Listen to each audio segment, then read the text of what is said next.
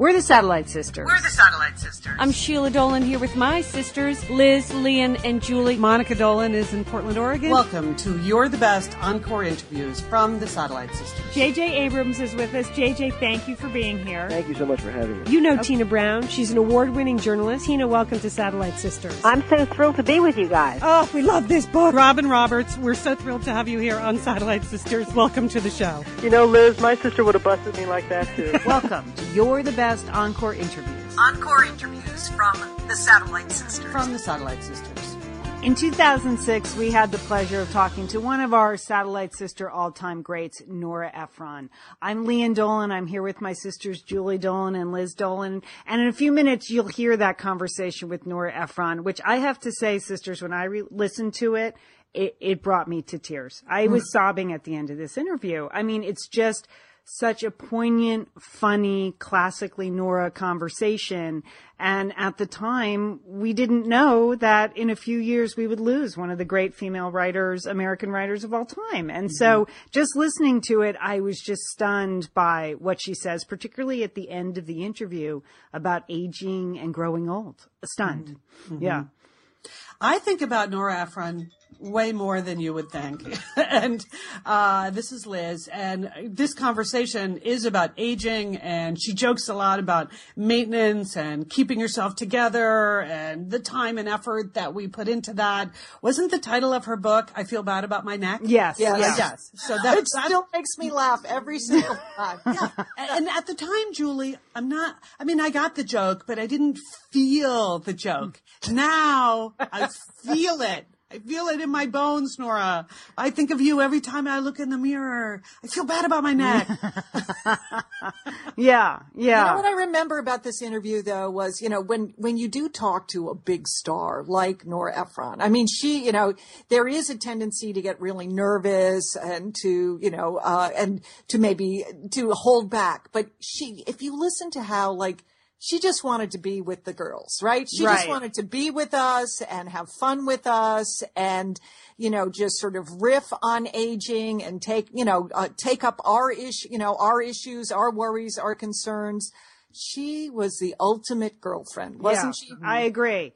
And, and she's also one of the rare people who can be wickedly funny and wickedly insightful at the same time, you know? So, and you're right, Julie, we were nervous. I mean, she is really a great hero of mine. I was so nervous to talk to her and right away she put us at ease. And, um, I think that shines through. You're right. I, and that's why I think Liz, I still miss her every day. I can't believe that she's gone. She, you know, died very quickly. It was, she didn't tell a lot of people. So it right. It was kind of mysterious. it was so- mysterious and sudden. And so listening back at this interview, given all that, I, I just found it, you know, an extraordinary piece of audio. I'm so glad that we still have this and that we can share it with our Satellite Sisters listeners. So, uh, if you have not heard this, you're in for a treat.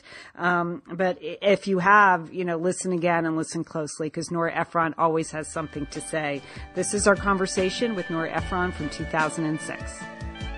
I'm Sheila Dolan here with my sisters, Liz, Lian, and Julie. And Lian, I'm so glad Nora Ephron is here because I want to ask her about the new anti-slackening cream that I've been using. And what is slackening? You know, this is the question. I think Nora Ephron can tell you because as part of our Satellite Sisters Radio Book Club, we have picked her fantastic book of essays called I Feel Bad About My Neck and Other Thoughts on Being a Woman. And Nora, you make us feel good about feeling bad. And that's amazing. How did the anti-slackening cream work? So far, so good. 48 hours. How do I look, ladies? Oh, well, that's the thing about those creams is that they all work for 48 hours. And then they oh. slacken. Well, yes, it's like call me after 96 because because th- that's it's one of those amazing things about those creams and it's the reason why we we sort of fall for them every single time. Oh, the 48 hour rule. I have to remember that. Yeah, I hope it didn't cost you too much. No, no, no, Nora. It's all under thirty dollars. I will never buy Oh, a that's cream. That's good. Okay, so that's my that's my policy. That's good. yeah. It's the one that Diane Keaton is doing the ads for, which are cute ads, so we fell for that. I, that, I I understand that. Yeah, you can see why. You know, uh, Nora, I thought we were supposed to feel good about our necks. Like, isn't 60 the new 40 and 40's the new 12 or what? It depends. It tends. It depends if you're totally gullible. Then you can believe that. Right? I mean, there's no question. there's no question we all look much better than previous generations do for all the obvious reasons. We take good care of ourselves, and let's not forget we all dye our hair. Yeah. Yes. Yeah. Which is an unbelievable anti-aging thing, and we've discovered all these fantastic things to do, like bangs, which cover if you're if you're if you let them grow almost a quarter of your face, saving The, th- the thing about bangs, though, Nora, this is Liz. I was thinking when you have bangs, it's so obviously an anti-aging strategy that does it. Could it possibly have the reverse effect on people where they're thinking, "Whoa, what is she hiding under those I, bangs?" Maybe, but meanwhile, you don't have to spend any money injecting things into your forehead. That Oh, is yeah. so true. You know, and the other day I was watching CNN, which is a sort of pioneer in some of these things as far as the anchor women go. And Paula Zahn is now wearing her hair. It's cut right to the collarbone, and she takes each side and puts it under her chin. Mm-hmm. So her hair now works as a turtleneck. and I thought, well, this is good we could do that. feeling, you know. Because really, one of your big positions is women can never have too many black turtlenecks. Yes, you can't have too many black turtlenecks. But but the the thing I feel, the reason I wrote this book is that I felt that I was reading so much stuff that had no correspondence whatsoever to the actual emotional experience of being in your 50s and 60s. That that so many of these books keep saying things like life is so great and you're in your prime and and you have you, you know the greatest sex of your life and you're going what Yeah, we had that book on. We had Gail Sheehy on. We had Well, Gail, and I mean, was like, Gail, I don't want I to talk think about this. she's crazy You're just I not buying into the power of the postmenopausal woman. Well, I do think that there are things that you are very powerful about. I do think that one knows a whole lot when you get older. Unfortunately, you remember so much less, so it's a kind of wash. But but there's no question there are things if your health is good that um and that's a big if and if your friend's health is good which you know, I mean somebody's health isn't going to be good. Right. That's the that's Absolutely. the fact. That's an overriding fact. And so I just don't know. You know, I sort of began mounting up these things and thinking, is somebody going to write about this about how complicated and and confusing it is? So then I did. Well, we're glad it was you because at least you can make us laugh at it, Nora. It's Thank you. Thank you. All right, Nora, this is Lian. I'm 41, and I know there's. Oh, 41, you are nothing. No, I know. That's why I'm asking You have you. one more year. show. You have one to two more years before you catch a bad glimpse of your neck. Okay. That's what I want to know. What should I be appreciating now that maybe I'm not? You know? Everything oh. from the tips of your toes to the top of your head. Okay. Everything will go. All right. Everything. And, and by the way, turn around and take a look at your elbows Okay. because it may be the last look you ever have at them. It's just we're very lucky our elbows don't face forward or we would really be depressed. but but I'm not kidding. The when I hear people, when I hear those young women go, "Oh, I'm going to be 30 or oh, I'm going to be 40." I just want to go, "You are so lucky. Just look in the mirror because soon you won't. Soon you will pass a mirror and your right hand will involuntarily fly up to your face to just ward the sight of yourself off. But you spend, you write in the book uh, one of the best essays. Well, they're all fantastic, but the one on maintenance. I mean, you, you calculate now you're spending about eight hours a week to look about eight days younger. Isn't yes. that, is that well, the now, cor- of course, I just want to say in my defense, not that you have attacked me. No, I, Yet, but I attacked myself. But I do want to say that some of that includes exercise. okay. The unbelievably dreary three plus hours of exercise I spend a week, most, which is, you know, some of the time bound to do something that will end me up in the hospital.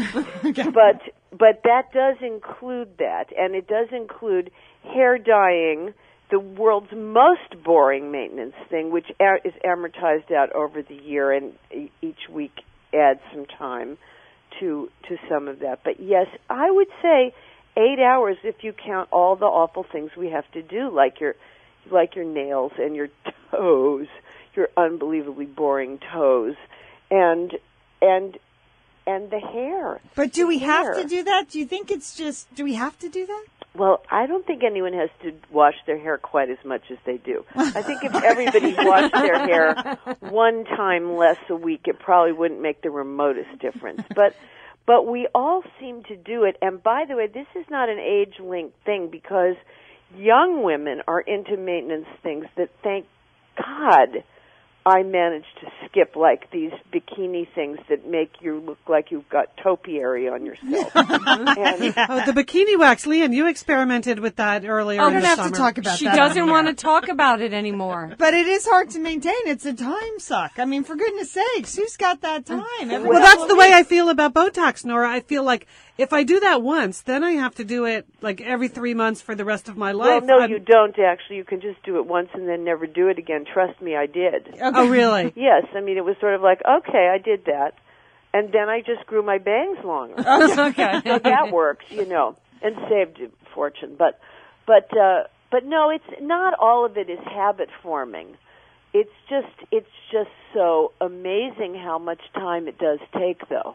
We're talking to Nora Ephron. Her new book is I Feel Bad About My Neck and Other, other Thoughts on Being a Woman. It's a collection of essays that you will so enjoy no matter what age you are. It's inspirational and, and yet depressing at the same time. so thank you for writing it. Uh, Julie, you're the one that turned us on to it originally, right? Oh, I love it. Well, I- Nora, I, I heard about this. One of my friends, my I'm the oldest sister, Nora. Mm-hmm. So one, my, my So am I. So my friend wrote me and she was like, "Run, don't walk to the bookstore to get this." And Nora, I loved I loved your essay about how much you hate your purse. I do hate my purse. Why? I do. Well, I'm afraid that my purse, as Louis the Fourteenth might have said, but he was too smart to have a purse. My purse, c'est moi. You know, my purse is a disaster. My purse is the truth about me. Just by the way, as as one's neck is the truth about one's age. You open up your purse and we all know those kind of fantastically competent women who have little makeup bags with their Yes. little makeup in it and their their their money is not falling out of their wallet. yeah. Right. How is this possible? I don't know. My purse it, I could I could flee the Cossacks with my purse. I have I have, you know, an old airline snack left over in case I want a piece of Don't try to go through security with that these days, Nora. well, you're going to you get know, busted. this would probably get through security because it's solid as a rock. Fossilized. And I, the other day I discovered a reading lamp in my purse and crumpled Kleenexes that you cannot tell if you've used them or you haven't used them, keys that you don't know what they open, um, little bits of tobacco even though you haven't smoked a cigarette since long before you ever bought the purse Right. That is a mystery. you know and and in the old days the the the that tampon that managed to fall out of the paper Yeah. and is just swimming around like a tadpole and and the lipstick that the top fell off of so the little bits of lint have fallen on the lipstick And I think. I think you're using my purse, Nora. well, that but, sounds like the- and, my and the stuff that oozed into it because you forgot to put the top back Mm. on it. Um, but the thing is, I just I hate my purse. I can't find anything in my purse. I get depressed when I open it, and I can't stand. Also, by the way, this thing. Why do purses cost so much? I don't know. Because they're so small. You can buy a couch. Whereas you can buy a really decent couch for what it, what some women spend on a purse. You're right. I don't understand that. And that's only getting worse. It seems like the expensive purse is the latest thing. It's just got to. We can make it. Let's just agree among Let's ourselves. let's do it now. Well, I have to tell you, I highly recommend eBay Oh. buying purses. In fact, even the designer purse that you don't want to spend a lot of money for is very cheap on eBay. Mm.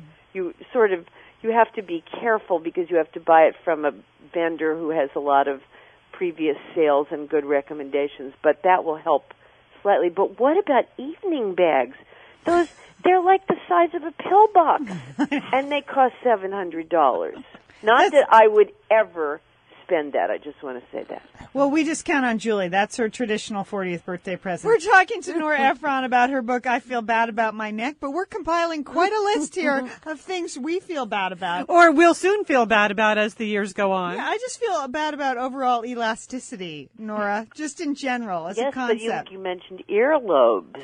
Well, that's Julie. Julie, she feels sorry. bad well, about her Julie, earlobes. This is, was a whole new. It's a whole new thing to go. I can't wait to get off the phone and look in the mirror. You know, I feel bad about them. And one of the most moving essays, the most moving essay in the book, I think, is Consider the Alternative, where you talk about just the stunning blow of the death of your very dear friend. Uh, Nora, it's you, you call death the D word because it's all around you, but no one wants to talk about it. Well, I think one of the things I realized as uh, is that you know this is not I'm not the first person to say this, but it's amazing how limited our imaginations are about certain things. I certainly believe, remember believing that I was going to be the only person who never went through menopause. Right, right, yeah. Everyone else was, but I just was this thing that was going to recede like the horizon, and I was never going to quite get to it.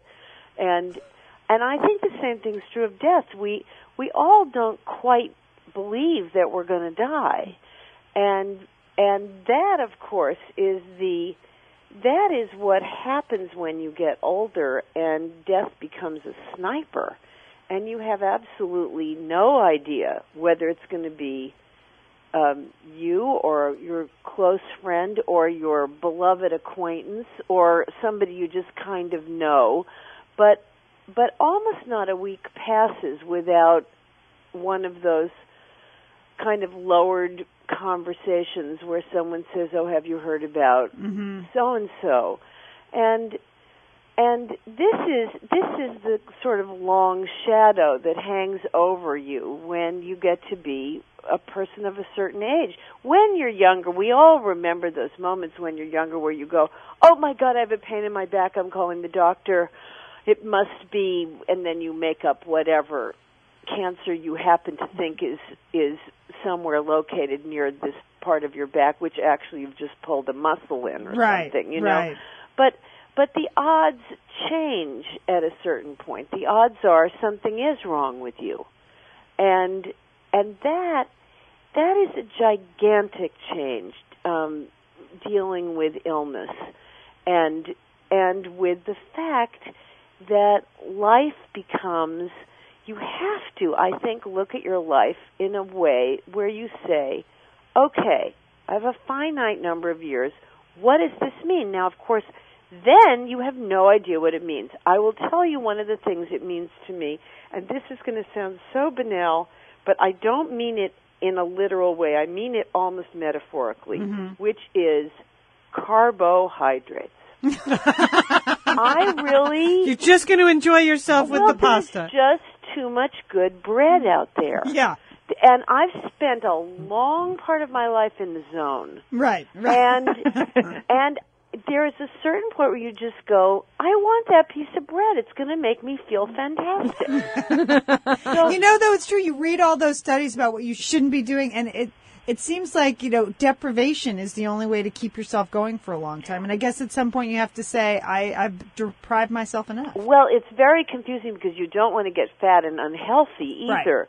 But you do want to savor every single day because anything can shut down. Yeah. And it's it's just it's just dealing with that moment of realizing that you've got to you you can't I mean I love denial. Mm-hmm. I was in psychoanalysis or whatever I was in mm-hmm. some some voodoo thing for Some process. well, yeah, and a good process for a long time. And I learned to really be that thing called, quote, in touch with my feelings. Mm-hmm. And then I learned that just because I was in touch with my feelings didn't mean I had to sort of focus on them. Denial is not a terrible thing.